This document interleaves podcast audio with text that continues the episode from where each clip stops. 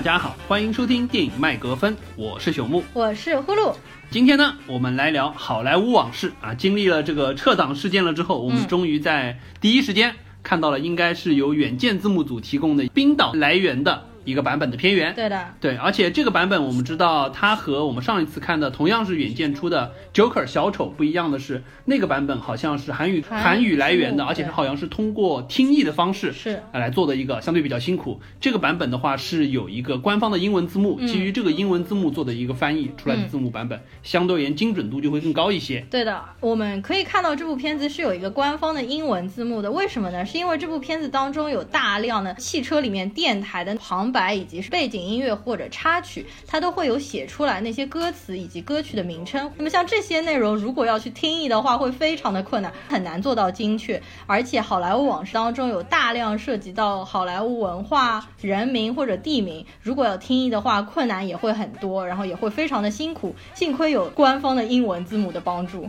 没错，实际上在蛮多的英美的剧集当中特别明显，就它会有一个隐藏的字幕叫内嵌字幕，叫 closed、嗯caption， 它实际上我们有时候看到它的右上角会有一个 C C 的标志，或者说我们看到日剧当中有时候会有一个字幕放送的标志在右上角，就是说明这个版本的片源是有一个内嵌字幕的。它主要是为了有一些听力障碍的人士可以更方便的去观看，不管是人物的台词也好，包括说影片当中的一些声音声效所要表达出来的一些东西，比如说火车开过去啊，对对对，或者说有人敲门啊，这些东西沙沙声啊，没错没错，实际上就这种是为了这么一个特殊的功能，当然也为就是说字幕组来更精准的第一时间做翻译，相对就省掉了听译这个非常痛苦的环节。对对对，是的是的。好，扯了点字幕啊，呃，当然在我们正式开始聊好莱坞往事之前，我们按照惯例先向大家汇报一下我们最近看了哪些院线片。嗯，呃，首先是第一部就是《海上钢琴师》。对， The Legend of nineteen hundred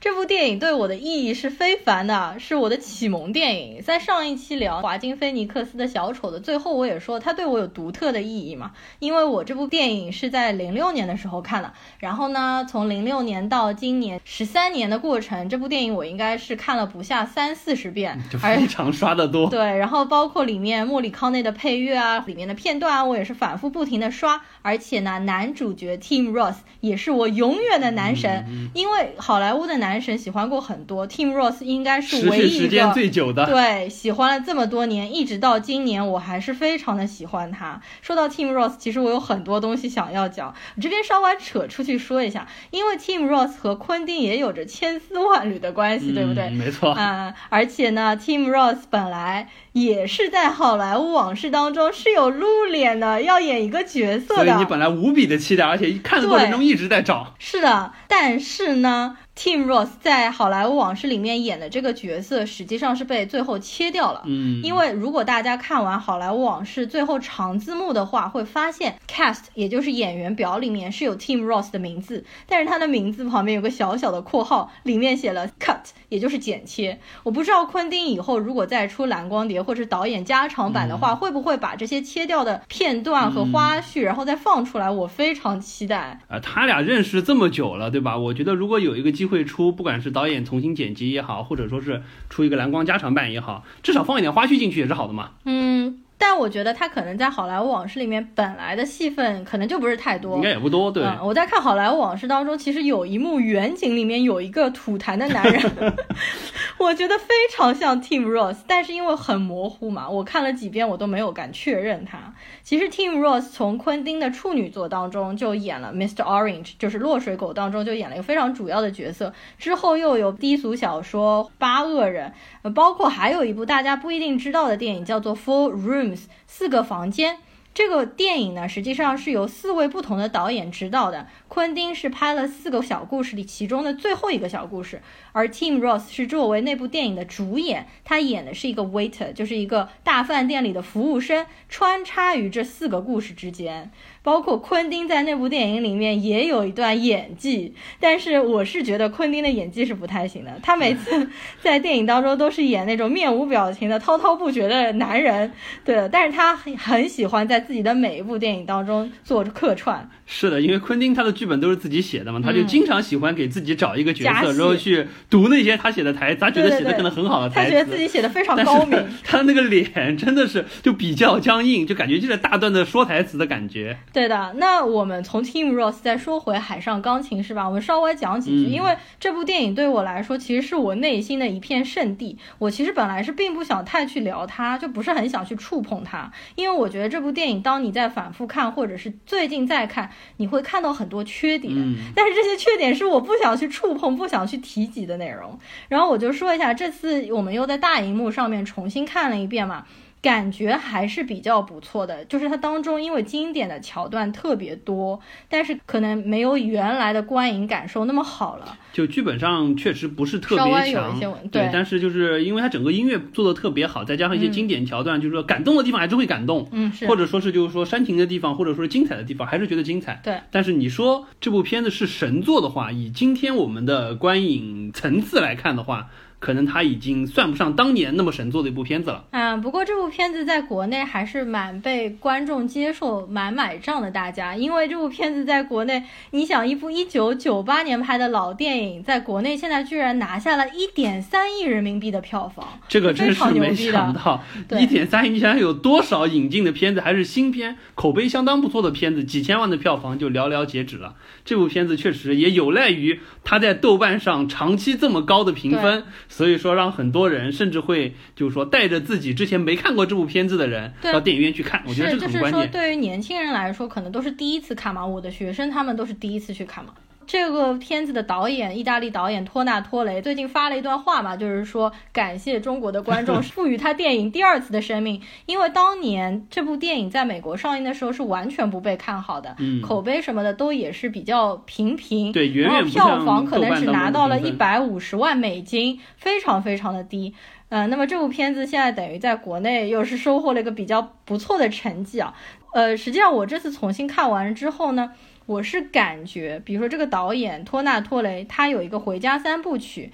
分别是天堂电影院、海上钢琴师和西西里岛的美丽传说。我原来可能一直是把海上钢琴师排第一位，但是我这次看完我觉得还是西西里岛拍得更好，就是艺术成就方面更高这样子。我其实这部片子在这十几年的过程当中还看过另外一个导剪版，就是一百五十多分钟的那个版本、啊、对，因为这次是一百二十多分钟那个版本，那个是正常的就是影院版嘛。然后一百五十多分钟的版本里面实际上加出了很多片段，有很多就是一千九百小时候的片段，讲他小时候在船舱里面怎么躲猫猫，怎么捣蛋偷蛋糕吃，还有医生帮他看病，各种各样的那种有趣的小故事。我觉得这个倒是挺挺有趣的，因为那个演员挺可爱的嘛，但是这些都切掉了。但是导剪版我不推荐大家去看，是为什么呢？因为那个导剪版当中加了大段无用的旁白啊，就不断的去穿插叙事，对吧？对，就是我们现在看这个电影院的版本，我已经觉得旁白有点多了，就是 Max Tooney 的旁白、嗯、那么导剪版里面呢，他是在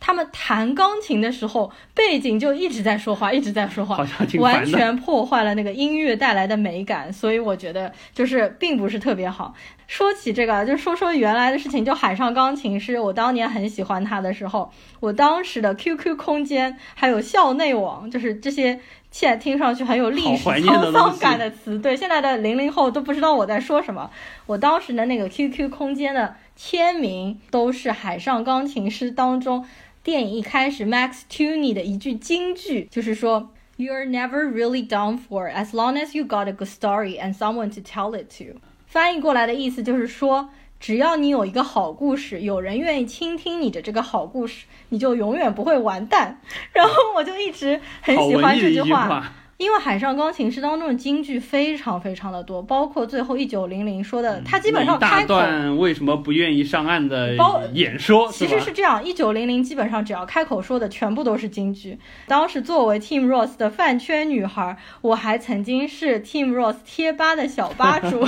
还有这段辉煌的经历是的，这个事情说起来真的是很有年代感了、啊、因为当时就是说零六零七年的时候，国内的 YouTube 是没有被封掉的，嗯、不需要去翻墙。我当时在 YouTube 上面找了大段 Tim Roth 的图片和视频，然后下载下来传到贴吧里面，然后不知不觉就成了小吧主。然后我今天还上了一下贴吧，贴吧现在是完全没落掉了嘛。对。然后 Tim Roth 那个贴吧现在的吧主我都不认识是谁，或者说现在可能已经没有人愿意去当他的吧主了。好，我们这个有年代感的话题我们就先结束到这边。那么说说这个嗯、呃，海上钢琴师当中一些有趣的片段，你有没有觉得哪一段是你特别喜欢的或者记忆特别深的？呃，那印象最深的肯定就是和爵士音乐家斗琴的那一段嘛。嗯，那段确实设计的本身就很有戏剧性，嗯，而且确实呃音乐方面确实也不错，尤其是到了 Tim Roth 最后那一首，就是抽搐一般的、啊、像四手联弹一样的那一段，对对对，面目狰狞那首特别夸张，印象特别特别深。是的，这段斗琴其实也被周杰伦借鉴过去、嗯、用在《不能说的秘密》里面，然后包括你前面说 Tim Roth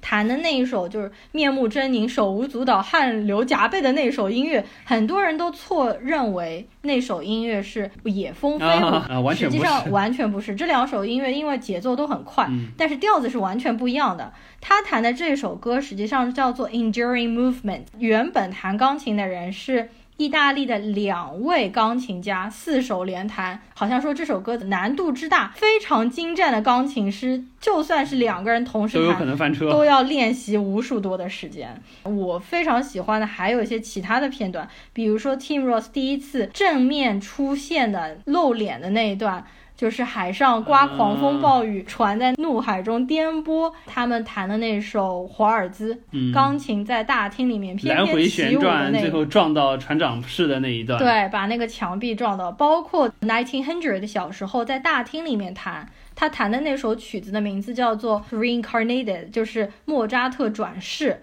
实际上他到弹完到最后他跟船长说 fuck the regulations， 那一段我也非常喜欢。还有我这次再重新看的时候有两段给我感觉很有趣，一段是一个小品式的，就是nineteen hundred在弹琴的时候他说你看每一个人的心情是可以用音乐来表达的，比如说这个人是他陷入在他回忆中、嗯、这是他的一段音乐，比如说这个人是一个三等舱来，他偷了好的衣服然后混到了头等舱来，小偷的一个行为配了一段音乐。那段我觉得像小品似的，就拍的特别有趣，而且这几个人实际上一直穿插到最后斗琴那一段都会有他们的一个表现，而且和之前描述的这一个人物的心理状态和身份地位都还是蛮对得上的，就会蛮有，当然也有一些反转，我觉得这个设定是蛮巧妙的，这几个人实际上串线串了下来。嗯，另外还有一段就是大家最津津乐道的那一段 Playing Love，那首钢琴曲，也就是nineteen hundred第一次动琴，有一个就不施粉黛的女孩吧、嗯、意大利移民女孩在那边擦眼睛鼻子，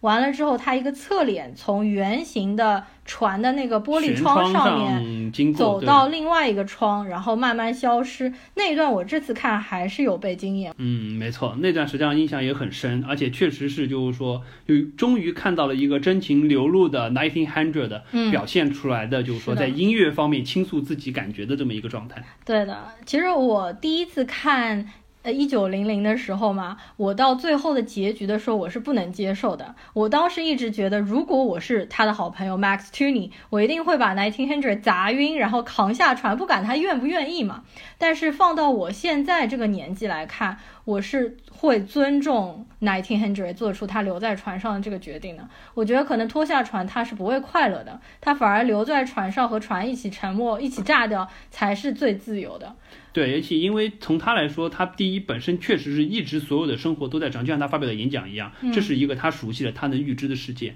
而且实际上到了他这个年纪，他也是希望说，哎，在这样子的一个环境当中去生活，哪怕结束自己的生命，也远比把他丢到一个未知的大陆上更好。当然，还有人会说，实际上这个他们两个人实际上是一体两面，就像性格分裂一样。他只是把他nineteen hundred那一面留在了那个船上，浪漫的对，然后变成一个现实的人走下了船窗，都会有这种说法啊。是。那这个剧情方面我们就不展开太多，因为它当中有太多可以聊的东西了、嗯、我就是最后再来夸一波 Tim Roth， 就是 Tim Roth 实际上在演nineteen hundred之前他是完全不会弹钢琴的一个人、嗯、他为了学这些指法他是苦练钢琴半年然后去模仿这些指法。我有很多朋友都是弹钢琴或者是钢琴老师，我曾经问他们，你们看 Tim Roth 弹钢琴可以看出破绽吗？他们说是完全看不出来，感觉是一个就是钢琴高手。电影当中的那个钢琴师评价 Tim Roth 也是说，虽然他真实钢琴弹出来可能不咋地，但是他的样子学的有模有样、嗯、而且这个指法你可以看到是非常复杂也是非常快速的。对的，没错。那我这边就想要说，就是你看当年的演员为了演这样一个角色是多么的敬业、啊、比如说我们就说最近的奥斯卡的那部最佳影片《绿皮书》里面马赫沙拉阿里、嗯、也就是那黑人、啊、他也演一个钢琴家，他当中也有很多大段脸和手同时出镜的，我们都以为是他本人弹的，但实际上并不是，那些都是特效做的，实际上是拿他的半个身体和一个黑人钢琴家的手用后面用特效把它粘到一起。所以我觉得现在这个事情怎么说呢，特效这件事情可能是有利又有弊、嗯、双刃剑，真的是双刃剑。即使是在欧美这样一个就我们说演员的素养比国内的年轻演员素养高很多的状态、嗯、这些拿奥斯卡级别的演员实际上他们也会充分的去借用特效，这样子去省掉一些自己为了这个影片、嗯、不断的去提升自我的一些技能，或者说是被迫要去学的一些东西，来提高这个片子的成片的速度。所以说特效真的是就还是要理性看待吧、嗯、对，我觉得现在大部分的演员还是都是自己愿意去学技能，像马赫沙拉阿里这样我觉得是比较少见的。比如说 La La Land 里面 Gosling 他也完全都是自己弹的、嗯、但 Gosling 他本来好像就学过钢琴，对对对，但是他为了学那几首曲子要弹的精湛，对，也不容易，也要他也是弹了两个月，因为 Gosling 他的里面的音乐应该是他自己弹的，对对对，是完全是他自己弹的，但是 Tim Roth 的音乐是别的钢琴、呃那个、实在是太难了，对，因为他不会弹钢琴。是的，好的，我这个我们今天这个海上钢琴是聊的稍微比我想象当中要久一点。好，那我们再赶快说一下，另外还有一部我们昨天晚上去看的院线片，就是 Frozen 二， 就是、呃、冰雪奇缘，冰雪奇缘第二部。哎呀，这部片子首部先来说一说吧。这部片子有点有点让我失望，这个虽然我之前是抱着呃肯定不如第一部的想法，对吧、嗯、这个毕竟动画片你说不说狗尾续貂，你至少就是说能和前作保持基本水准的都很少。而且 Frozen 第一部实际上我们也刷过好几遍了，确实是这个经典中的经典，而且现在是动画片里可以算是这个票房最好的。但是可惜的是，这个第二部已经不是狗尾续貂了，已经有点难以忍受了。是吗？呃、除了你昨天好像跟我说，对我感觉还不错吧。对，我看完了之后，我说就如果说五颗星的话，我还是能勉强打个三颗星。嗯、那么剧本只有一颗星。然后完了之后呢，介于里面的一些特效，尤其是当中一个是 Elsa 变身的那一段，因为之前的变身已经足够华丽了，这一段同样的音乐起来，然后同样的特效配上变身的效果，还是有惊艳的地方，我觉得还不错。第二个就是他在驯服那个水元素那匹马的时候，把他的冰的能力变成了缰绳去驾驭那匹马，这一段啊、哦，我们剧透我们不管了。啊，这个也没什么。那一段实际上我觉得也是蛮蛮蛮出彩的，我觉得设计的还不错。所以说我基于这两个各加了一颗星，我说勉强凑到三颗星。但是讲实话，这部片子真要没去看没去院线看的话，我觉得你肯定不亏，因为你可能不用忍受这部片子虽然只有短短的九十分钟，依然剧本撑不满，大量的老套的情节往里凑，然后大量的非常廉价的一些剧情或者说是一些桥段硬凑进去，而且整个在这个剧情的演化上完全没有第一部那种开拓创新的感觉。所以说这部片子确实是就剧本拖了太大太大的后腿，技术水平方面是没有问题的，人物方面也是本身就已经是很好的两个人物在那边，但是可惜的就是这个剧本，我觉得迪士尼太偷懒了，我想不通怎么能偷懒到这个程度。迪士尼爸爸，你好好学学皮克斯，对吧？对，我觉得这部片子太低龄向，像我们这种中老年观众不适合去看了。我觉得这部片子就适合学龄前的小女生去看吧。我承认 Elsa 真的美出了新高度，包括 Elsa 最后那个白色的裙子、嗯、不要说那些小孩，我自己看了都非常想穿，因为真的是非常美。而且你也可以想到这条裙子可能到了今年完了之后、嗯、已经看得到迪士尼商店里要大量的卖了带货了，但是这部片子的确圈钱的意味有些明显。本来其实第一部拍完他们可能也没有想要做续集，但是因为票房实在太好不得不做续集，你就得非硬编一点故事出来嘛。这部片子怎么说，一分为二来讲，从技术上面来说，的确是代表了目前好莱坞动画最顶级的工业水准，就是当中水变冰啊、嗯、冰变水啊那些。但是问题是这部片子因为一开始看我的整个感觉是在 M V 当中插播电影、哦、所以我当中其实很失望，我就睡着了，然后我睡着就睡着了，好像你说的错过了最精彩的那两段，一个是 Elsa 变身，一个是驯服水马，那两段我都没看见，所以整个电影给我的感觉就是嗯，都是负面的东西。对，就是很鸡肋的一个电影。怎么说，就是弃之可惜，食之无味。就像马丁说漫威不是 cinema， 那我觉得像这一类的迪士尼的电影更加应该算是主题乐园了。实际上我觉得它这个东西啊倒还适合什么，就你不要拍电影了，你就把它剪成，它里面那么多歌嘛、啊、对对对，你就剪成一段一段放到你迪士尼乐园里的剧场里去，作为一个从来没有供应过的，只在 Disneyland 里面，对不对？这个相当于是独家放送的一个版本，我觉得大家可能接受度更高。第一，我不会要求你电影剧本上那么强；第二，这些东西舞台表现效果也足够强，挺好的，没有必要说把它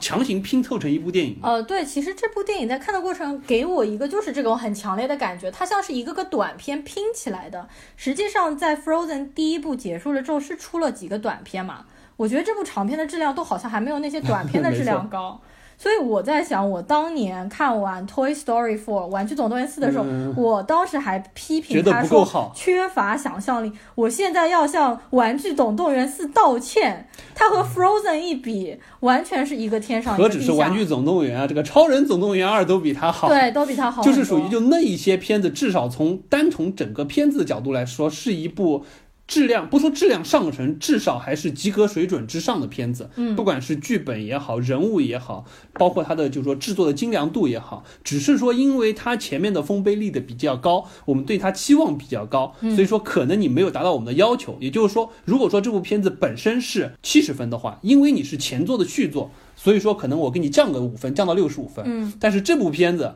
讲白了，因为你是 Frozen 的续作，所以我可能勉强给你三颗星，否则可能就是一颗星或者两颗星的这么一个水平、嗯、真的是极度不推荐。现在大家也就是说明年那个奥斯卡的最佳动画长片、嗯、那肯定非 Toy Story 四、嗯、没什么可以竞争的，没什么可以竞争的。本来还想看看 Frozen 二，现在感觉但但是 Frozen 这部片子实际上目前的口碑不能算太差，它现在豆瓣上面也有 七点三 分、嗯、但我觉得它可能会慢慢跌下去。我觉得会，就是说大家喜欢去看，一个是可能低龄向的小朋友喜欢看，第二个可能陪小朋友的父母去看就还行吧，自己小孩看得开心就可以、嗯、迪士尼嘛，就只要带货就行了，对吧？这个说明迪士尼爸爸的策略是对的，皮克斯是要买回来的，对不对？这个创新是搞他们的、嗯、卖东西嘛，自己的 Frozen 也是可以继续卖的。 OK， 好，那么我们 Frozen 二也说到这儿吧、嗯、好像我们今天已经花了将近半个小时的时间来讲这两部电影了。那么接下来我们终于要来讲好莱坞往事了。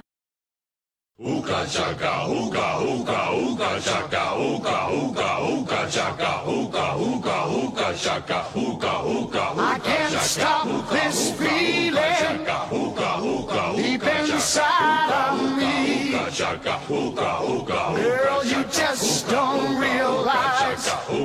what you do to me. When you hold me in your arms so tight, you let me know everything's alright. I'm hooked on a feeling. 好的，那么接下来呢，我们还是分成三个部分。嗯，第一部分还是由看过昆汀所有电影的呼噜同学，包括他的所有长篇和短篇、嗯、来介绍一下影片的一些基本信息，包括导演，包括演员等。嗯，呃，第二部分呢，我们来稍微说一下好莱坞往事它的一些背景信息，包括当年比较轰动的杀人事件，嗯，以及对，包括好莱坞这个时代的一些情况。嗯，然后第三个环节，我们再来聊一下这部片子当中我们对于剧情以及人物的一些看法和感受。嗯，好的，那我先来交代一下影片的基本信息。好莱坞往事的英文标题叫做 Once Upon a Time in Hollywood， 实际上这个标题你就可以看出 Once Upon a Time 这句话一般就是父母给小孩子童话故事讲 bedtime story 床前故事的时候会说，很久很久以前有一个公主和一个王子，所以这个片子片名实际上等于给我们已经剧透了。如果你这么想，如果你看完整部电影再回过去想的话，你会发现这是给我们剧透，它是会告诉我们实际上这是一个虚构的童话的故事。完了之后我来先说一下成本和票房信息。这部片子的成本是九千万美金，算是一个没有特效成本还是比较高的、嗯、卡斯比较厉害嘛，我觉得这个哦，可能是卡斯，对对对，对啊，也没有办法啊、哦，对对对。然后票房回报率是不错的，因为作为一个 R 级片的话，目前的票房全球票房是三点七亿美金，肯定是已经回本、嗯、而且还是赚了不少的。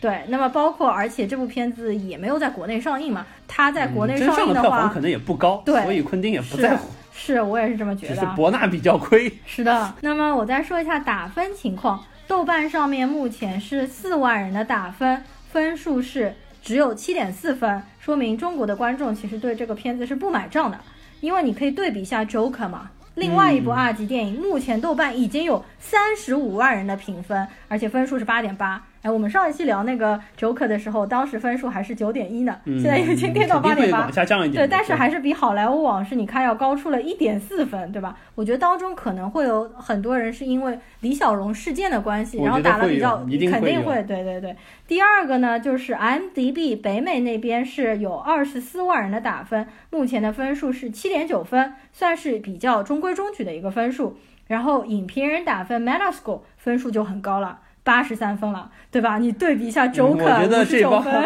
我觉得这帮人觉得这个有一个好莱坞的东西拍出来，估计都欣喜若狂。嗯、是的，我觉得肯定就是对于好莱坞现在一线的那些老白男、嗯、或者说是影评人来说，这个东西应该是触到了他们内心童年时候的一个回忆吧。因为昆汀自己说，《好莱坞往事》这部电影算是他写给自己童年或者是好莱坞的一封情书。他说这部电影就像是去年阿方索卡隆拍了《罗马》，对，就是像那部，他也是对自己童年时候的一个回忆和一个致敬嘛。所以这整部片子你看下来的基调是和昆汀以往的电影很不一样，没有大段的比如说口炮啊，或者是大量的血腥场景，除了最后一点点、嗯、应该算是昆汀拍的相对来说最温柔最谦逊的一部电影了。完了之后我们就来快速简单的说一下导演和演员，因为都是中国观众非常熟悉的大牌的导演和演员，不需要太多的介绍。那么昆汀的话，我应该算是他的粉丝，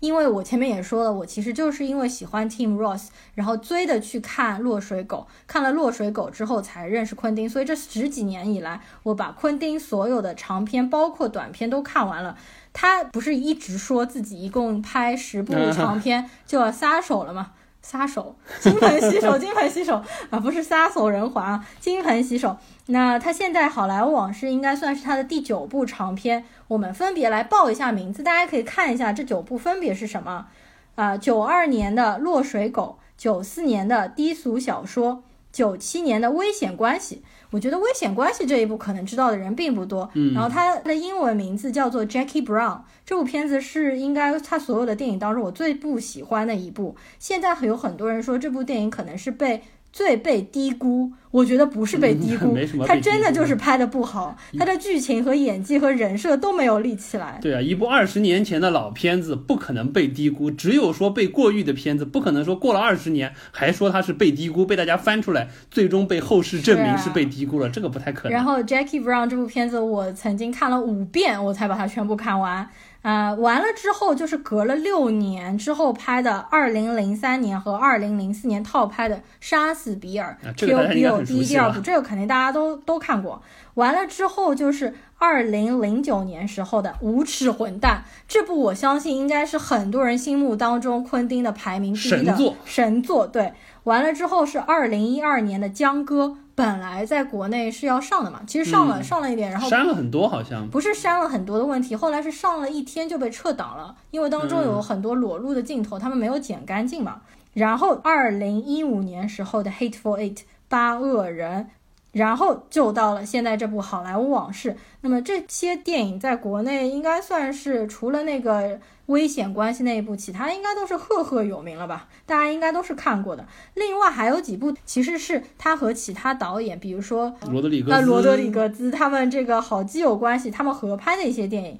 比如说像是《罪恶之城》啊，《金刚不坏》啊，还有我前面说 Tim Roth 主演的四个房间。然后昆汀也很喜欢用他曾经用过的一些演员，我们可以看到好莱坞往事当中出现了大量出现在他曾经电影当中的一些演员来客串本部片子。比如说昆汀之前的一部电影《金刚不坏》当中的女主角 Cat， 她在现实生活中就是一个特技演员，她在《金刚不坏》当中演的也是一个特技演员，她在本部片子当中露了一小脸，那是谁呢？就是小李子和布拉德皮特对打的时候，不是出来个女的嘛，大、oh. 大力骂布拉德皮特说你怎么把我的车给压烂了那个人、oh. 对他他很牛逼，昆汀非常崇拜这个特技演员。然后包括在呃演这个特技演员就是骂他那个车弄坏这个女人的老公，也是昆汀之前一直御用的，在八恶人当中啊，或在其他电影当中。然后还有被嬉皮士占领的那个农场，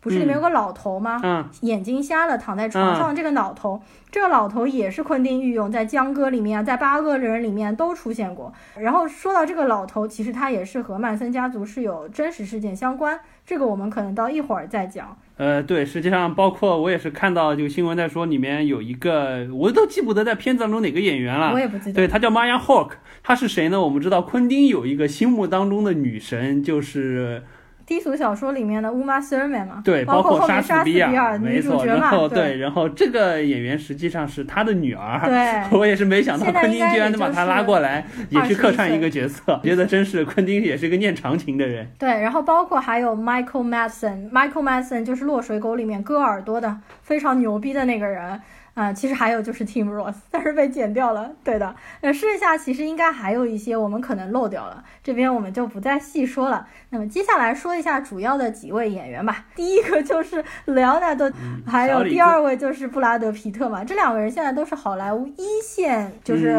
明星，嗯、所以说他们的片酬应该是非常高的。对，因为这部片子你讲实话没有什么特效，当然好像它是搭了很多实景。所以说、哦、对，因为昆汀就是属于比较轴的这种人，第一他觉得我一定要用胶片，我肯定不用数字，对对，第二我就很多实景，就像就像阿方索卡隆拍罗马一样，我就要现搭搭了整个街道。对，所以说可能主要就是在这些成本上，再加上这两位就 A 咖级的演员的这个片酬加入。对，而且实际上我当时看到有说在选角的时候，本身昆汀就决定一定要找两位 A 咖级的演员来对手演这个双男主的戏。最早实际上他考虑的是谁呢？实际上考虑过还有另外一个就是汤姆·克鲁斯，但是因为汤姆·克鲁斯实际上和布拉德·皮特关系不太好，嗯，因为当时好像拍《夜访吸血鬼》的时候，对，好像可能也是为了抢主角光环、抢抢镜头，反正闹得不太愉快。所以说后来呢，实际上就是最终定下来选的就是小李子和 Brad Pitt， 而且他俩确实搭下来了之后也相处还比较好，包括不管是在拍戏的过程当中，以及拍完了之后的采访过程当中，两个人反正就感觉特别默契。而且 Brad Pitt 也表示，确实小李子搭戏很开心。小李子也说 Brad Pitt 实际上是一个非常随和的人，所以说也就造就了这部片子。本身出来了之后，这两个人之间的感觉还是不错的。嗯，对。然后昆汀用这两个人也不是第一次用啊，之前都和他们合作过嘛，所以说这次把他们找过来，可能也是因为之前合作的比较愉快。这两个人实在太有名，就没必要去介绍了，嗯、对吧？对。然后我查了一下，我发现雷欧纳多我看过他十三部电影，布拉德皮特我看过他十四部电影，也是蛮多的，不知不觉 对, 对吧？不知不觉。我们先说布拉德皮特吧，他其实演过那么多部电影，但是我觉得没有出彩的角色。给我的感觉他演什么东西他都是一样，对对，就我也觉得他是一个就比较不愿意冲出自己舒适区间，一直在自己演技相对比较娴熟的那几个领域或者说是几种类型的角色之间去塑造。我们看他很多片子就感觉好像就从来没有觉得哪部片子他演技爆棚的这种感觉，或者说像小李子拼了命的为了拿奥斯卡，对吧，把自己的这个演技往一个一个新的领域去刷的这种感觉。嗯，所以说感觉 Brad Pitt 就是这么一个演员吧。而且我觉得布拉德皮特他其实自己完全不在乎得不得奥斯卡、嗯、他不在乎，他是一种很玩世不恭的态度。他和雷奥纳多感觉不一样，雷奥纳多是真的很想要得奥斯卡的感觉、嗯、因为他演技演戏非常的拼命、嗯、我看过雷奥纳多十三部电影，实际上真的给我的感觉好像演技是一个类型、嗯、你不像说我们上次说的华金菲尼克斯，他每一部片子感觉都是不一样，所以导致我们看华金的每一部片子你都不知道是他演的，可能都没有意识到。但是我们看小李子的片子，我们第一认知就是小李子他本人的个人特征太强、嗯、但我觉得小李子也没有办法，第一他年少成名，而且他年少成名了之后、啊、那你怎么说华金也是年少成名？但我觉得就小李子他年少成名拍了一系列片子都是那一个类型的，瞬间就让我们对他年轻的时候拍的那些片子，尤其是表演就是过度用力啊，对，张口就骂的那个状态就太过熟悉了，之后就觉得好像没有什么新的突破的这种感觉、嗯、啊。不过这么说我反而觉得好莱坞往事当中这次雷欧纳多的演技比他之前的都要好，因为这次当中有几段我是觉得演得不错，然后是让我感觉啊、呃，反正蛮蛮动人的那种吧。我看的基本上雷奥纳多的片子都是他颜值已经不是巅峰状态了，就是都是他后面就是零、嗯、应该是零五年之后的片子了，胖起来之后的。对，他其实颜值巅峰那些片子，比如说什么篮球日记那些我都还没有看，就他少年时候的那一些片子，也就是我们上次说华金的哥哥、嗯、River Phoenix本来要主演的那些片子，因为他突然逝世，所以才找小李子来演的。呃，这两位 A 级大咖我们简单说一下就可以了啊。另外还有一位实际上在当中的戏份非常少，嗯、就是马格特罗比。那么马格特罗比这两年也是大火，他首先就是在《华尔街之狼》之中大火，因为他在里面的形象非常的性感迷人，而且他在《华尔街之狼》里面就是饰演的是莱昂纳多的妻子嘛，没错。完了之后就是呃自杀小队嘛、嗯，小丑女，这个应该是把他推向了更高的一个高度，就是影片铺了，但是唯一出彩的角色就是小丑女留下来了，对，而且他这个小丑女的角色应该是出圈了，就是你不看电影、嗯、你不看漫画的人都你都知道他，大家都会去模仿他的角色。然后还有一部呢，就是我自己原来我做了一期节目也聊过的《艾托尼亚我花样女王》，她、嗯、在里面饰演的女主角就是滑冰女王，她、嗯、也是获得了当年奥斯卡最佳女主角的提名，没错。但是她年纪还比较年轻，所以也没有获奖，我觉得也是挺正常的。她在本部片子当中饰演的就是波兰斯基大导演的妻子 Sharon Tate， 我觉得她在这部片子当中饰演的也非常好，这个我们到后面再细说。呃，其实本部片子当中主要的演员就是以上三位了，剩下还有一些就是呃可能比较出名的演员，稍微来说一下，比如说奥尔帕西诺，他是非常大牌的，不过他在里面也是打了一个酱油，他其实就是想要说服小李子饰演的那个好莱坞的演员去意大利拍戏的那个像经纪人一样的一个角色、嗯、然后完了之后还有就是原来好莱坞的童星一级童星达科塔·范宁，他在当中饰演了曼森家族其中的一个嬉皮士。嗯，对，实际上我是后面才才发现他演了，对对对对对，所以我觉得就昆汀的片子确实就是他的个人号召力还是蛮强的，总能找到这些大咖级的演员来客串一个你可能看片子当中都不太会注意到的小角色。是的，达科塔·范宁实际上现在人气已经远不如前了吗？但是达科塔·范宁现在的妹妹就是 Ellie 范宁，人气非常高，就是《沉睡魔咒》里面的那个女主角嘛，嗯、对，她是就是现在应该算是一线的女明星了。好，那么以上就是我们简单的来交代了一下导演昆汀以及几个主演。那么接下来我们进入第二部分，就是要来聊一聊《好莱坞往事》这部电影背后的故事，也就是大名鼎鼎的曼森家族以及波兰斯基他的妻子 Sharon Tate 被杀案的这个故事。呃，这个事情呢，说起来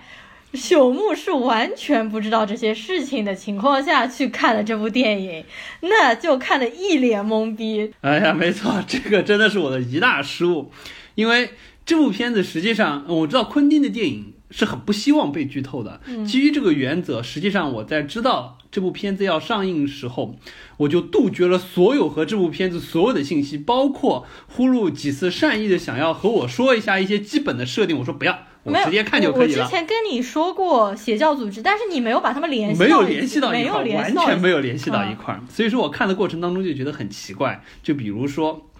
波兰斯基这个导演当时就说，片子当中小李子说居然我们隔壁住的是波兰斯基，对，我说 so what， 我本来想的可能你是不是就小李子演的这个 Rick Dalton 是不是没落的演员之后要在波兰斯基的片子当中大放异彩，结果发现完全没有这回事儿。然后呢，因为小李子这个演员是一个架空的角色，他怎么可能真的去参加波兰斯基的演员、嗯、呃演片嘛，对吧？对。然后完了之后呢，就说波兰斯基的老婆 Sharon Tate 这一段就是这个小丑女演的这一段，人物形象塑造是不错，但是我也没有觉得说好像和后面有很大的关联，除了最后到邀请到他们家里去做个杀人事件结束了之后、嗯、也没有什么特别的关联性，感觉两家之间没有什么太多的互动。然后呢再说到他本身去到了那个黑皮斯拍摄的那个农场那一块，对，那个片场那一段、嗯、也觉得莫名其妙，就是爽了一把而已，然后制造了一个非常悬疑的紧张点，就感觉好像那个 George 是不是已经被那帮 Hippies 弄死了，但实际上没有，除此之外好像没有什么特别多的联系点。直到我看完了之后我意识到啊、哦，实际上原来是和这个事件可能就当时你和我零散的说过的一些这个曼森的杀人事件以及波兰斯基老婆被杀的这个事件是关联的，实际上是基于那个事件、嗯昆汀做了一个大胆的改编了之后重新去拍的片子，我才知道我看这部片子当中错过了多少细节，或者说当时我觉得那么多莫名其妙的人物或者说是情节，包括一些非常小的出演的演员实际上都是有真实人物背景的。嗯，我重新看了一遍的时候我觉得啊原来是这么回事，所以等于你不知道这个背景，其实你去看这个电影等于跟我看的是两部电影，完全是两部电影。因为朽木这部电影是在我之前看的，所以朽木看完这部电影跟我说最后二十分钟非常血腥暴力、嗯、那我自己内心当时想的那肯定是 Sharon Tate 在家里面惨案再现嘛，所以我在看这部片子的时候，因为我是在看之前这些背景知识我是全部都知道的，而且昆汀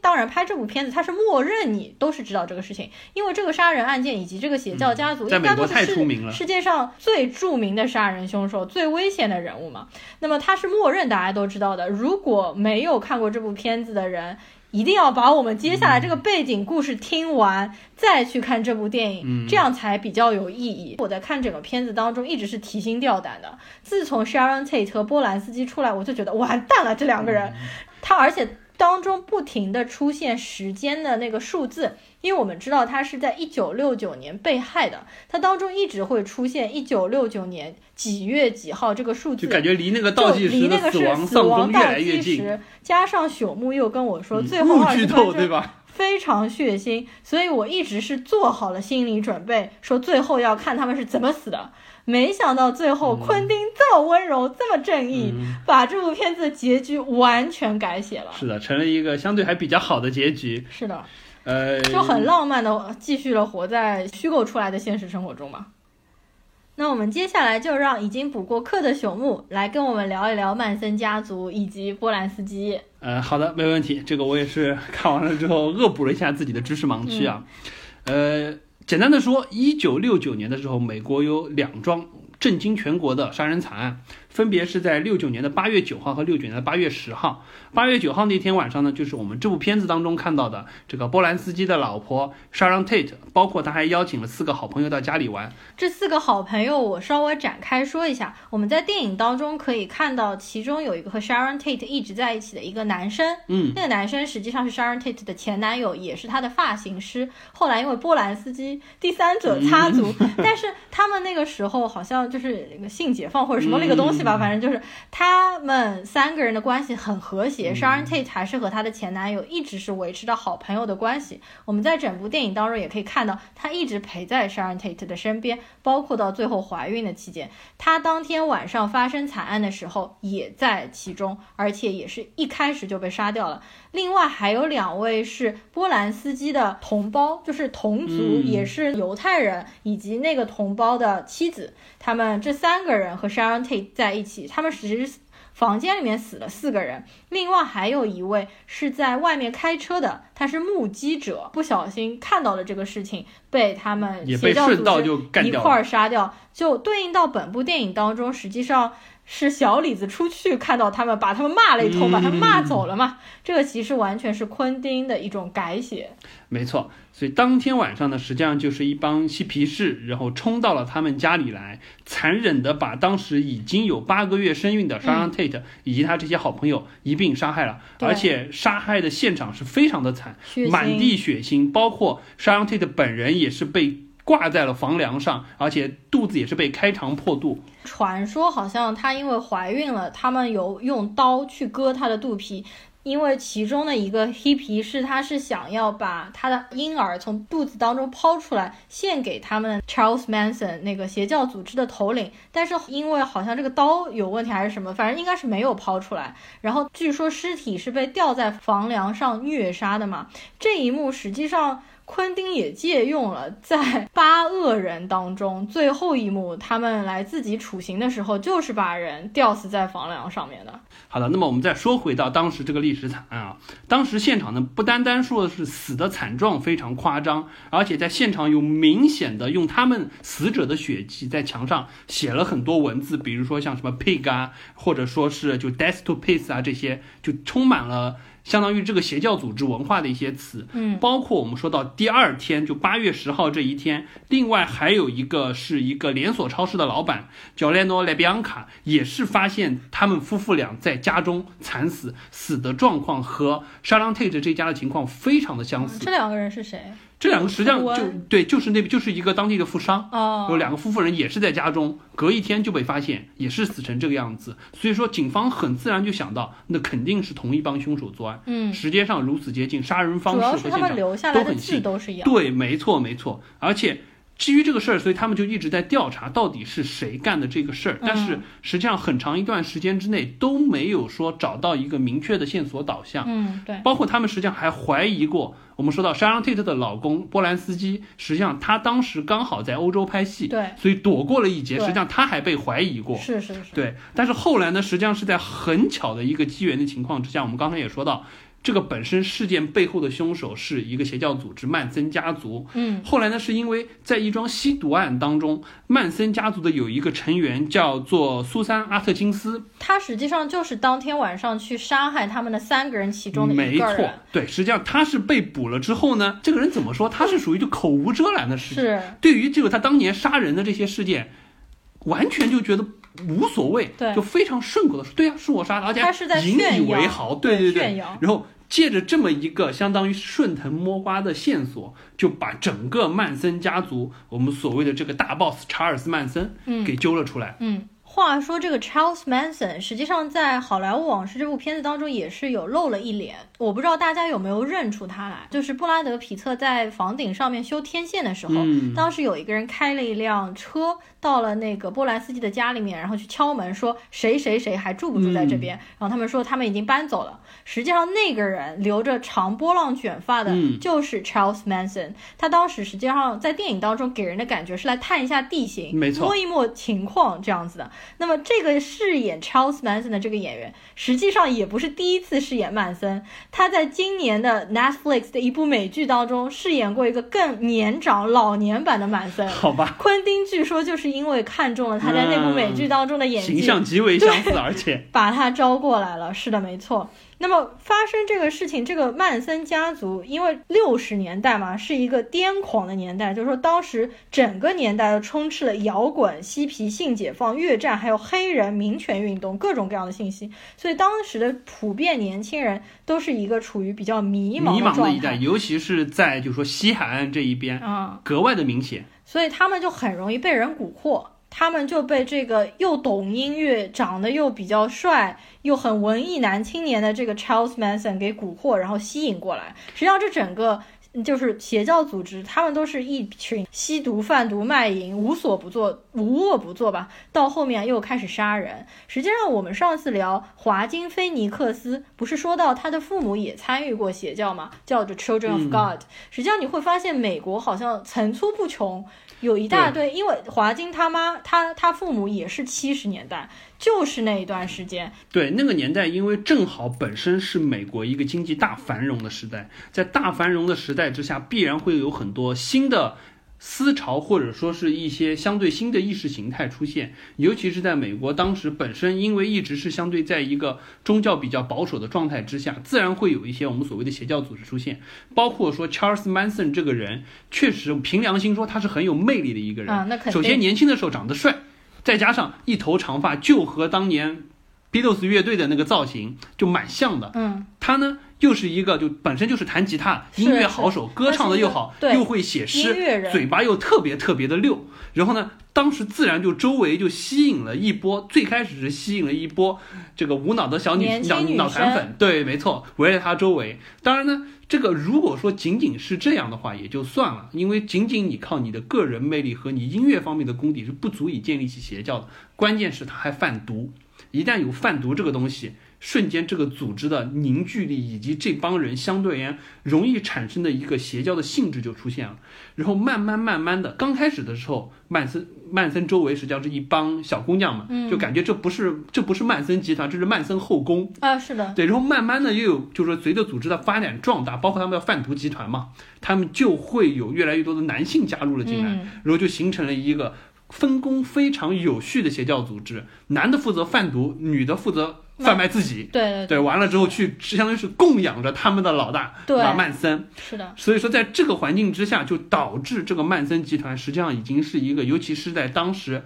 这个西海岸加利福尼亚州好莱坞这一带，在整个洛杉矶这一块实际上是一个非常不容小视的势力。我们在整个电影当中也可以看到有大段描写嬉皮士女孩，包括电影其实一开始布拉德皮特开着他那辆老爷车在路上走的时候，就可以看到很多年轻女孩就穿得非常的风凉，然后非常活泼可爱的样子排成一排队，阳光的走在路上。我那个时候就知道他肯定指的就是曼森家族了啊、呃！不过在这部片子当中其实塑造了几个比较可爱的嬉皮士的形象、嗯、对吧，其中有一个上布拉德皮特车的那个小女生、嗯、她就长得非常可爱，而且很活泼很灵动的那种感觉，对吧。她到最后其实并没有说真正的去参与杀人、嗯、但是是她把布拉德皮特带向了那个农场，没错。然后说到这边我们又说一下，就是布拉德皮特不是到那边坚持说我认识那个老头，我要进去看一下他嘛、嗯、那边实际上塑造了一个比较紧张的悬疑气氛，让人感觉好像那个农场主那个老头已经死掉了，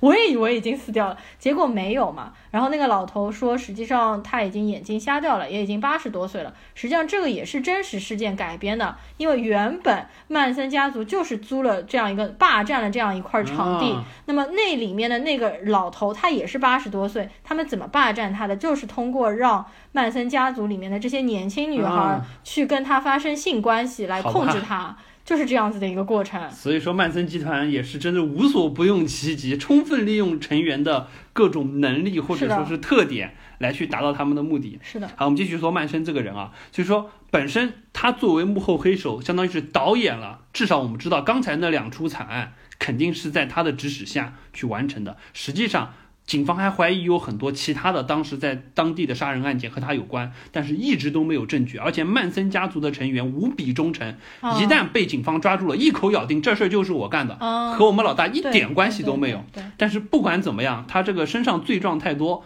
终于是在我们知道六九年就已经发现了这个事儿，七一年的时候他是被指控一级谋杀罪名成立，判处死刑。但是很神奇的是，从一九七二年开始，加州最高法院废除了死刑，嗯、所以说曼森这哥们儿就变成了自动变成了终身监禁，嗯、然后他就一直在监狱当中这个服刑，而且因为他的这个个人魅力以及他的影响力，他在监狱当中实际上混得还不错，已经成了就不说成为监狱当中的一霸，嗯、但至少也是属于一方势力，实际上在里面活得蛮滋润的。而且更夸张的是，曼森这个人实际上他在监狱当中这么多年，一直在整个社会包括他的邪教在美国的影响力还是蛮强的。我们知道他刚才七一年就已经关进去了，在二零零七年的时候也就过了三十多年了，当时居然说有一个十九岁的少女给曼森写信说我要嫁给他，说曼森这个人哎呀这个太不得了了，然后他就他每天在监狱里面可以收到几十封情书、啊、对，曼森爱搭理不搭理，他说这种信我一天收到几十封真的不 care。 没想到呢，这个少女叫 Alpha Burton， 她就特别特别的专注，你知道吗、啊、她就为了向曼森表达这个爱慕之情、啊、她特意搬到了加利福尼亚州曼森关他的那个监狱附近，然后每经常在假日去探望曼森、啊、然后呢就属于这样子来来回回折腾了六年，这个就是属于监狱内外的六年的爱情长跑。这原来是一原来是一对恋人的，入了狱可能都坚持不到。你说这个邪教的这个魅惑力有多强？好奇怪哦！到二零一四年的时候，真的是八十岁的曼森和当时只有二十六岁的波顿小姐结婚了，在狱中结婚，非常非常夸张的事情，就很难以想象。所以说就这个事儿就真的是让我们觉得，我当时看完了这个时候，我觉得这个且不说他是一个邪教头的，他这个个人的生平经历绝对是一部传奇，是非常非常的夸张。嗯呃，然后我知道曼森实际上已经去世了，他应该是在二零一七年十一月份的时候在狱中老死。嗯、实际上很多人说这是非常不公平的，对啊，因为他害死这么多人，他自己居然是安度晚年，而且是活到了一个比较长寿的八十三岁的这样的一个年纪。我们现在其实可以看到网上很多图片或者视频，你会发现他在头上其实刻了一个希特勒纳粹的标志，他实际上一开始其实刻的是一个大叉，对的，然后完了之后他就把它改成了一个纳粹的标志。然后我们又可以看到当年犯下波兰斯基那个凶杀案的那三个女性凶手，他们被抓到的时候完全脸上一片青春洋溢，兴高采烈，而且每个人的头上都划了一个 X。 嗯，非常非常的可怕，实在是当时那个时间。那么说回来啊，曼森家族当时为什么会去杀这些人，实际上当时也有几种猜测、嗯、对，有几种猜测。我们先说网上最流行的一种猜测，其实这个也是一个阴谋论，不一定是真正的原因、嗯、就是说因为导演波兰斯基在前两年执导了一部非常著名的片子，叫做《罗斯玛丽的婴儿》。这部片子的气氛极度之诡异，我是前两年看的，我现在翻我那个豆瓣上面当时的评价，我是给这部片子打了五颗星，而我当时的评价写的是我看完这部电影是做噩梦一整夜。所以可以想到我像我这种看恐怖片完全都不会发抖的人，看这种邪点的电影反而会受到影响。整部片子是没有任何血腥场景，但是会让你感觉到心灵上极度的恐慌，就是阴郁的气息，邪乎的宗教导向型，让你觉得非常可怕。对，这个故事讲的是什么就大概说一下吧。反正就是一个年轻的女生，她本身是一个虔诚的天主教教徒，但是她被一帮、嗯、信仰撒旦的邪教徒所所那个、诱捕，应该说是诱捕，应该是对，他其实是没有受他们的蛊惑，但是他们强迫他和恶魔结合、嗯、生下了一个恶魔的儿子。实际上当中剧情非常的精彩，大家一定要去看。完了之后他就最后发现自己生下来的的确是一个恶魔的儿子，反而他流露出了母亲的一种怜爱对自己的孩子。所以这部片子当时是极度反宗教的，因为说你这样一个虔诚的基督教徒最后为撒旦诞生下了撒旦的儿子，而且最后居然爱上了撒旦的儿子，这是一个完全不能被当时宗教所接受的。所以说这部片子可能拍出来引起了大批量邪教组织的一个反感，又加上 Sharon Tate 当时怀孕八个月到九个月嘛，所以很容易联系起来。但是这个实际上可能是个阴谋论，只是大家自动联系起来的、嗯、好像据说更靠谱的一个言论是说，就是曼森家族的首领 Charles Manson， 他原来不是玩音乐的嘛、嗯、他认识了两个音乐制作人，那两个人是住在波兰斯基的那个豪宅里的，相当于是前任房主。对，那么后来这两个音乐制作人并没有推出 Charles Manson 的音乐，或者等等，就是他们反正藕断了，合同私约了这种。然后 Charles Manson 为了报复那两个人，就到那个房子里面把他们杀掉。或者还有另外一些信息说，比如说波兰斯基惹到他们之类，但是好像看下来他们是完全没有瓜葛的，或者说他就是无差别杀人，就想去有钱人的庄园里面杀掉一些人。我觉得这都是有可能的，到现在大家都完全不知道这背后真正的原因是什么。再说回这个大导演波兰斯基，他整个人生也是非常的悲惨和曲折的。如果我们说上次演小丑的华金，他的童年是非常阴影，那么波兰斯基就整个人生就是一出黑暗的话剧。从他童年的时候开始，因为他自己就是一个犹太人，所以他正好遇上了就二战迫害犹太人、嗯、他的母亲就是死在奥斯维辛集中营的毒气室里的，他和他的父亲以及叔叔是好不容易逃出来的。完了之后好不容易成名，妻子和胎中的孩子惨死的。所以之后他为了纪念他的妻子，在一九八一年的时候就拍出了一部电影，叫做《苔丝》。这个实际上我们在本部片子当中也可以看到，因为 Sharon Tate 其中有一段去书店里面买书的场景，她就是说我刚这个想买《苔丝》这本书，我觉得非常棒，我想买回来给我的老公，让我的老公作为蓝本来拍电影。当时波兰斯基是认为《苔丝》太老套太保守，他不想拍的。但是后来发生了这样的惨案之后，他为了纪念他的亡妻，他把《苔丝》拍了出来，并且苔丝还获得了当年奥斯卡的六项提名，其中还包括了最佳影片和最佳导演。波兰斯基这个人的一生真的是非常的曲折，亡妻之后他的风格电影风格就变得非常的诡异和阴郁，包括他后来又发生了性侵案件，这个就是我们现在大家都知道的嘛。一九七七年的时候，据说是他性侵了一个未成年的少女，这个我看了一些比较详细的报道，说的是他当时做摄影师的时候给一个十四十五岁的女孩拍照，他可能没看出那个女孩那么小，他以为她成年了，然后和她发生了性关系，之后被这个女孩告了，所以导致他当时为了不被关起来嘛，嗯、一路逃逃回欧洲。对，然后在巴黎什么待了三十多年，都现在都不敢踏上美国的本土。其中其实踏过一次嘛，差点被抓进去，后来又打官司搞了乱七八糟一些事情，又把他放出来了。包括那个少女后来好像又撤诉这样一个事情，当中各种各样狗血的情节，我具体也不是特别清楚。那么总之，他当年在奥斯卡上面有一部片子，就是《钢琴家》，拍的就是二战奥斯维辛集中营的那个事情，嗯、拿到了奥斯卡的最佳导演，他都没有办法出席。就是颁奖的时候他那个是一个一幅图片嘛，一幅他的照片，挺神奇的一件事情。对，所以这位导演整个人生，我觉得后人可能会把他拍成一部电影来讲。Brother bought a coconut, he bought it for a dime. And sister had another one, she paid it for the lime. She put the lime in the coconut, she drank them both up. She put the lime in the coconut, she drank them both up. She put the lime in the coconut, she drank them both up. She put the lime in the coconut, she called the doctor, woke him up and said, Doctor.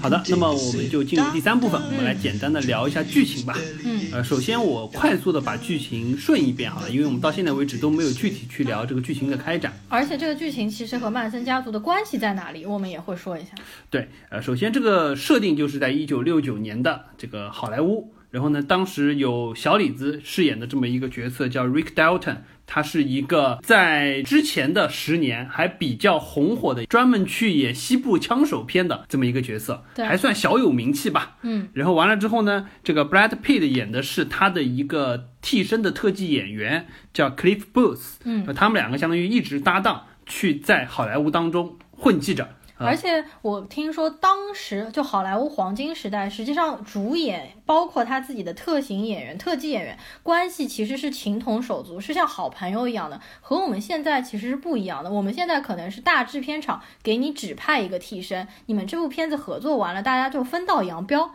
但是我们可以看到在这部片子当中他们两个是情同手足，共同进退，互相鼓励的这样的一个状态。没错，因为在那个时候实际上就是说一对一的关系特别明显，嗯，不像现在经常会有就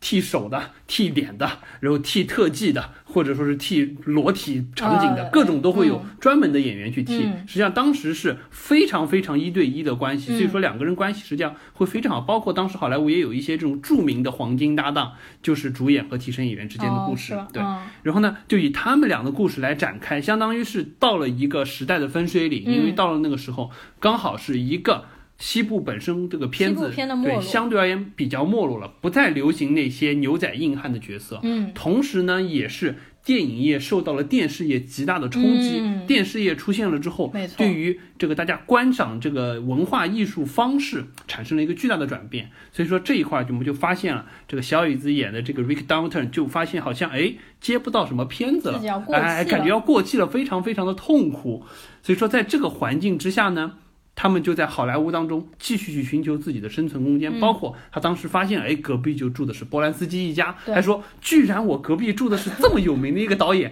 也许哎，我只要在家里开一个 party 把他们邀请过来了之后，也许我就能找到新的机会，基本上就是以这样子的片子引入手的。 对, 对包括这两个人实际上呃，形象塑造也是蛮有意思的，因为 Rick 本身他作为一个演员，实际上他是也相当于算还没有完全过气的演员、嗯、他有一个非常强的焦虑感，一直觉得我原来至少名气还是有的，而且就是说收入也还是不错的、嗯、现在感觉很快要沦落到没有戏可以接拍的状态、嗯、但是呢至少自己还是在好莱坞有一个豪宅在这边扎下根来的。他是租房子的吧？他在一开始看到波兰斯基的时候，他就说要在好莱坞真正扎根的最大的区别就是你要在这片地方买房子而不是租房，所以我觉得他的潜台词就是他是租房的，波兰斯基是买下这个房子的，难道没有没有，他是买房子，因为、哦、是吗？因为他后来他当时不是去意大利那边去拍了那些片子嘛、哎、对对对对对，回来了之后他不是和这个 Cliff 说，我可能要我们俩的合作要到此为止了、嗯、我可能没有办法再支付你的薪水了、哎、因为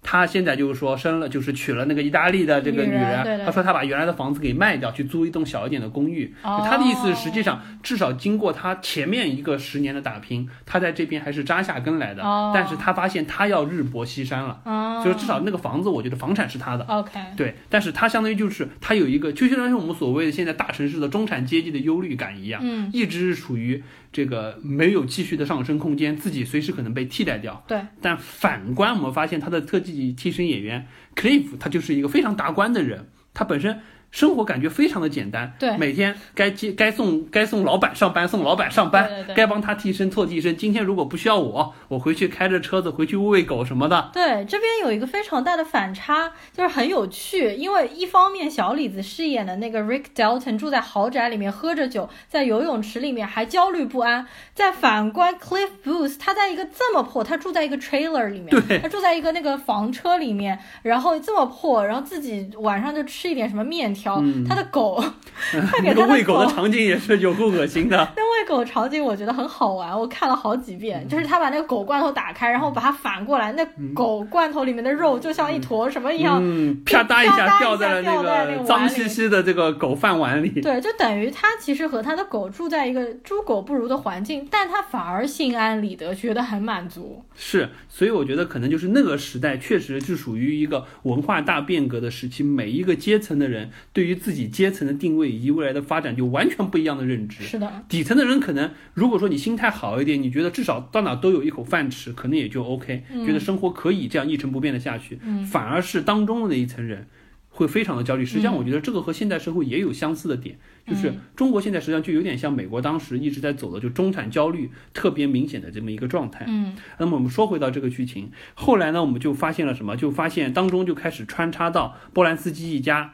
尤其是 Sharon Tate 这一段，这段实际上让我们觉得看的还是蛮舒爽的，我挺喜欢这一段的。因为 Sharon Tate 女演员就是玛格特罗比，之前的我看过三部电影嘛，我反而觉得她在这部电影当中饰演的这个角色虽然的非常傻白甜非常单纯，但是让人看着满心情愉悦的吧、嗯、包括他去书店里面借书，包括他经过电影院的时候发现自己主演的电影在上映，然后那部电影我后来还挖出来在豆瓣上面看了一下，它当中的确放了几段原片当中的片段，然后他在电影院里面一边看，戴了那个非常大非常夸张的那个眼镜、嗯、然后脚敲在那个椅背上面，听到周围观众对他的欢呼或鼓掌，他自己很开心、嗯、就是塑造的一个心地蛮单纯的一个傻白甜的形象嘛。然后呃，他当中这个脚的大特写又是昆汀必须要有的，但他这个脚无比的黑，我不知道是是当时的一个什么文化标志还是怎么样。对，我看到好像说是当时嬉皮是崇尚，当年他们就是崇尚那种不穿鞋在路上走、嗯、所以脚都很脏嘛。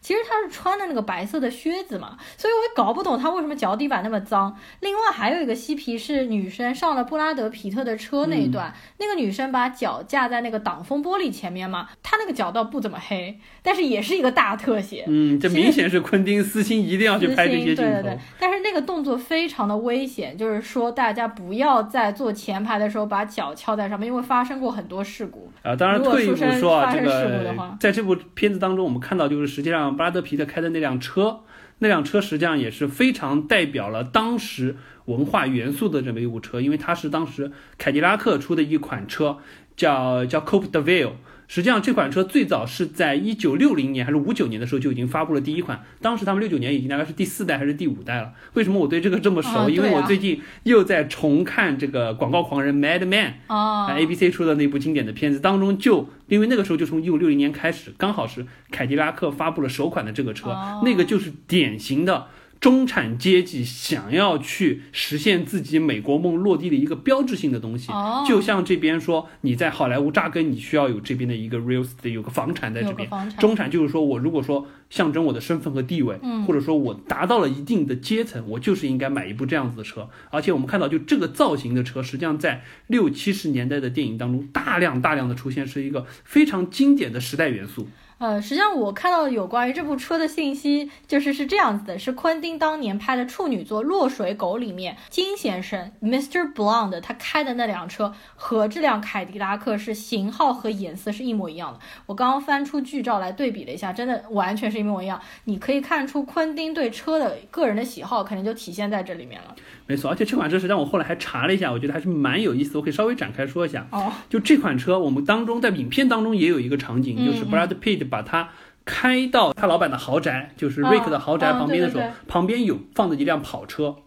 这辆车比那辆跑车整整长出了三分之一个车身，是非常宽敞的一辆车，而且这辆车内部空间非常之大，前后都是用大的真皮座椅像沙发一样坐着的，所以可以看到他们两个人坐在里面的时候空间非常的宽敞，包括他把脚撑在前面的驾驶台上的时候、嗯、感觉就空间非常的大、哦、很长，对，就这个是那个时代就特别流行的这种呃，这种相当于对于车宽敞度的要求，包括说这个车的尾部，尤其是后面几代，像六九年这代就会有，它实际上是有两个像火箭推进器的尾翼的标志，因为我们知道正好那个时候是美苏冷战太空竞赛的时候，美国人把六九年的时候当时把人送上了月球，所以说整个时代对于太空技术以及对于火箭文化的推崇非常的强，也反映在了这个车上，所以说这个车确实真的是我之前没有那么深刻的意识到这个 Coupe de Ville 这类这这一款车型是六七十年代如此经典标志，有这么多元素集成在里面。看这部片子的时候我又特别看了一下，包括 Brad Pitt 把那个女孩送到农场送到那个片场的时候，当时他们一眼老远就看到说他居然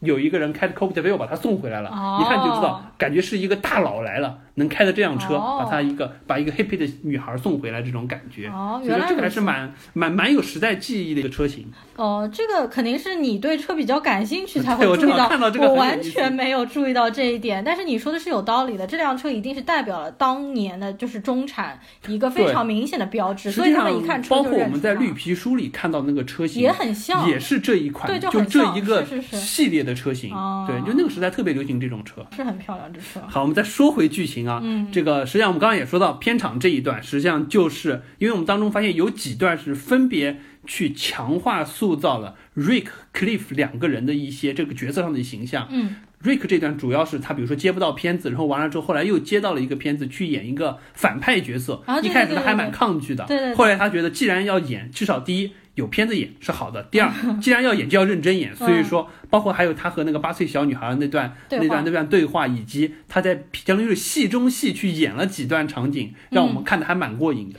对，这几段让我感觉呃莱昂纳多的演技比之前的好，有所提升感觉、就是、就是这几段戏中戏我觉得拍得非常的有趣嘛，包括他突然之间忘词、嗯、然后包括他吐水，然后包括他回到了自己的那个 trailer 里面大发脾气、嗯、扔东西扔那个酒，坐在床上发脾气那几段，还有抱着他他抱着小女孩演戏那几段、嗯、我觉得都是演得比较不错的，就我们看到了一些和以往我们比较既有印象当中这个小李子演技不太一样的地方，我觉得这个可能是让我们觉得比较欣喜的。嗯，呃，反观回来，我们看到 Brad Pitt 这一段的话，实际上，呃，我印象当中对他比较深的两段，一段就是他在这个房顶上修天线的时候，回想了一段，就是和呃李小龙的那一段场景。啊、对对对。啊、呃，这个我们李小龙那段我们后续再说吧。嗯嗯。但这一段我们就看得到，实际上。本身他还是属于就是整个状态合适，他之前演的那种形象还很像，就一模一样，对对对，就玩世不恭这样子的状态，没错，他每个电影当中基本都是这样的状态， 对, 对然后第二段时间印象最深的就还是我们刚刚说的悬疑情绪塑造的比较好的，在这个片场去看那个他的老朋友 George 的那一段、嗯、那段确实是相当于是充分展现了他这个人虽然说吧生活在你不说底层，但至少也是一个撑死了是 lower middle class 这种状态，可能还不如啦，肯定是可能进不到 middle class 这一块了，对，但是至少他的正直感还是蛮强的，比如说那个小女孩想要给他提供一些特殊服务的时候，他会问你是不是满十八岁了，包括说他知道哎，可能他的这个原来的一个朋友他的这个片场被一群 hippies 占据的时候，他会想看一看他的朋友是不是过得还好，他们是不是在 take advantage 他，所以说还会去看这个事，并且非常坚持，甚至不怕把自己置于一定的危险当中，当然在那个片场当中我们也看到了他这个战斗力是比较爆表的，是的，也为最后的场景所以说埋下了一个伏笔。嗯，包括我们说到最后那个场景啊，我们最后的场景应该先说之前是怎么回事呢，就是我们刚才也说到，本身波兰斯基和曼森杀人事件是真实的历史事件，呃，这个昆汀基于这个历史事件去改编。我之前看的时候，我给这个呼噜误剧透了一下，我说了最后二十分钟非常的血腥，本来以为呼噜觉得可能就是这个真实事件重现了一遍，实际上是这帮人本来要去杀波兰斯基那一家人，嗯，结果呢到了这个路口的时候被小李子给骂回去了。然后当中那个我觉得也很有趣，小李子那时候只好正好在调酒嘛，他调了很大一杯酒，然后跑到马路上把他们臭骂了一顿。而且本来我们看的时候都很紧张，以为这四个嬉皮士要开车把他撞倒。对啊，我觉得他停在他的车前面就是要被他撞死了，而且他们还去拿了一下枪，对，握了一下枪，没想到这些人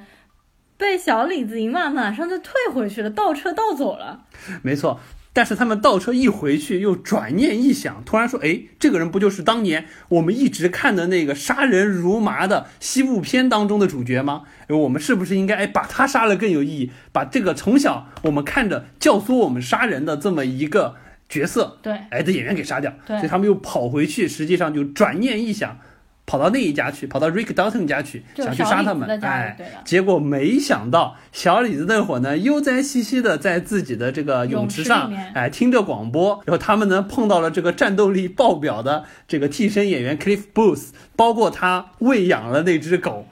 那只狗，因为前面已经铺垫了，比如说喂狗那些场景，我们都可以看到这只狗是训练有素，而且从它的体格上就可以看得出是一只大型犬，像是斗牛犬那样子的。所以说，对，所以说在这个一人一狗的情况之下，轻轻松松的就把这三个想要去杀人的 hippies 纷纷撂倒。对的，然后包括我们看到最后很解气的一段，就是一那个女的后来实际上是被狗咬了之后，满脸血腥冲到了小李子，当时还在游，还在还在听游泳池，把他吓了一跳，然后他非常果断的就跑回仓库去，把他之前说到片子当中用的那个道具，那把喷火枪拿了出来，三下五除二把那个人烧的黑焦。是的，那段场景因为我们是在家里看，没有那么震撼，那据说在现场看的人全场都在纷纷叫好。对，实际上这个喷火枪也在影片一开始出现嘛，就是他在电影当中、嗯、这个喷火枪马上就让我们想到之前的无耻混蛋，因为最后无耻混蛋最后炸了那个电影院，包括那两个士兵他们牺牲自我的时候就是拿着喷火枪朝这帮纳粹一起喷过去，也看得非常的爽、嗯、非常的解气。然后还有这部片子其实开头的那个基调牛仔那个也是和昆汀之前的那个被解救的江哥小镇上面谋杀案枪击案非常非常的像，所以昆汀其实自己的电影也致敬了自己的电影、啊嗯、对，也是非常喜欢把自己当中的一些经典元素拿出来不断的用不断的用。是的是的，好，你继续往下讲吧。好，那么最后影片的结尾就是让我们看到非常温馨的一面，对，就是毫发无伤的 Sharon Tate 把 Rick Dalton 包括呃，就实际上就是 Rick Dalton 了、嗯，对，因为 Cliff 已经送到医院去了，对对对，把他邀请到了家里去，然后重新又聊了一下，就说谈谈人生，谈谈理想，然后就在这么样一个祥和的基调当中结束了这部片子。对，所以这部片子到最后的一个场景就是他们三个人还四个人嘛，就是在那个呃波兰斯基家的大宅子铁门里面，大家很祥和的在谈，然后那个拉了一个远景从空中俯拍他们，对，完了之后这时候出了字幕，对，就是 Once upon a time 点点点 in Hollywood。 所以我看到这边的时候其实我是蛮感动的，因为它整个片子拍的真的非常的温柔，非常的谦逊，到最后又改写了历史。而他和之前改写的历史，一个是像那个无耻混蛋最后是把希特勒杀死、嗯、那个是非常解气的改写历史，那么这一版就是非常怎么说非常温柔的改写历史，扭转了一个悲剧，然后完了之后在一个相对比较平和的环境当中，包括实际上整部影片的基调我们也都非常喜欢，嗯，是一个相当于就节奏不是很快，和昆汀原来的这种感觉完全不一样，嗯，比较舒缓的情况之下，慢慢的通过几个角色的塑造，把好莱坞当时的这么一个现状以及几个不同层次的人在当中挣扎的环境都列举了出来，我觉得这还是蛮有意思的。对，那么我看到最后其实是蛮受感动的，但是你就不一样了，你看到后面是一脸懵逼是吧？我第一遍看完的时候是一脸懵逼了，就完全没有意识到这个最终的结局实际上是多么让人舒畅的一件事情。对，你都不知道为啥隔壁要拍这一家人是吧？对，我一直很莫名说这家人，哎，算了，不提了。但是你后面第二遍看你就会感觉完全不一样，完全不一样，而且就很多细节都会注意得到。是的。那么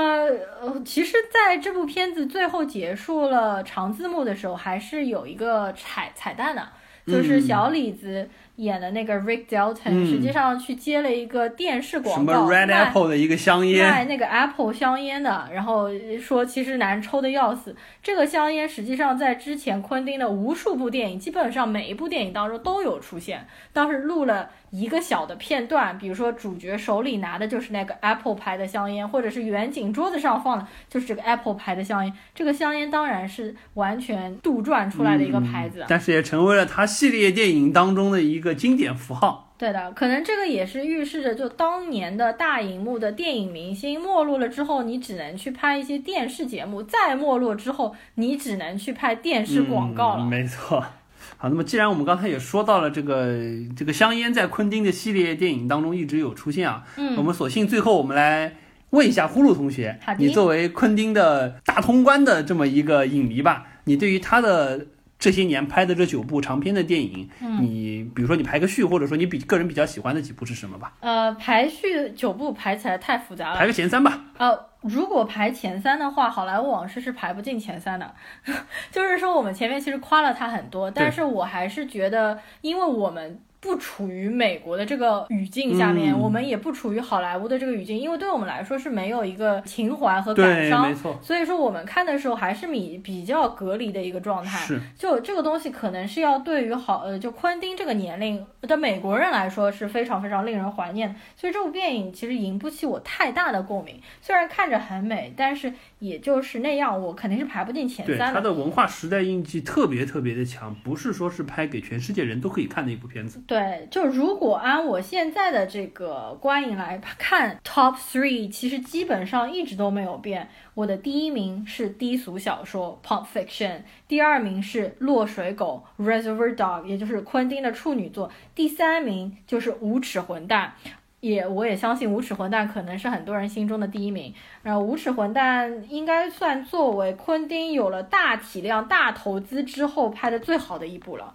他明显和之前的落水狗低俗小说，当时他没什么钱嘛，拍的那个低成本的是完全不一样的。但是我反而感觉昆汀最早期的两部电影是奠定了他这个天才的文本水平和导演水平的两部电影，后面的电影很难说有超越他的。呃，无耻混蛋之后，江哥我也是比较喜欢的。八恶人其实我觉得是稍微有一些弱的。八恶人当中，因为有 Tim Roth 的出现啊，增彩了不少。呃，但是也死了，所以说我觉得八恶人也是稍微有些弱。那么好莱坞往事可能比八恶人稍微要好一些，我基本上是这样子的一个感觉。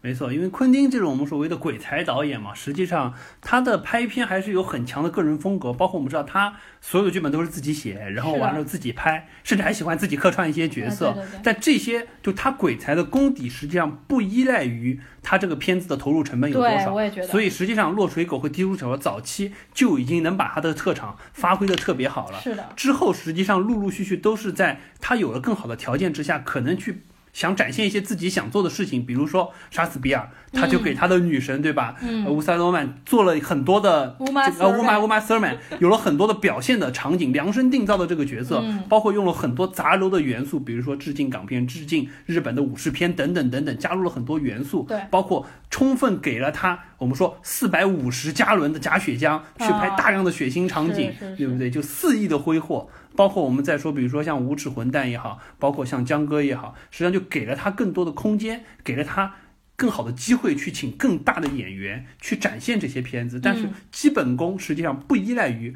你片子投入是五百万也好，五千万也好、嗯、都没有关系。就反正他就是拍同一个系列的电影、嗯、越拍越成熟，越拍越纯熟。但是你要说他真的超越了自己早年的电影吗？我觉得可能还是并没有。对，你说从叙事结构和这个展现方式上可能都没有超过低俗小说嘛、嗯、对不对？就类似这种感觉。对的，所以说我觉得我反正我们可以持续期待吧，他是一个一直会特立独行，并且在你想想到现在为止二十多年来只拍了九部长片，这个速度真是慢的可以。但是在好莱坞有如此强影响力的，而且基本上是属于纯独立电影的这种电影人，他可以有这么强的号召力，我觉得还是蛮期待的啦。嗯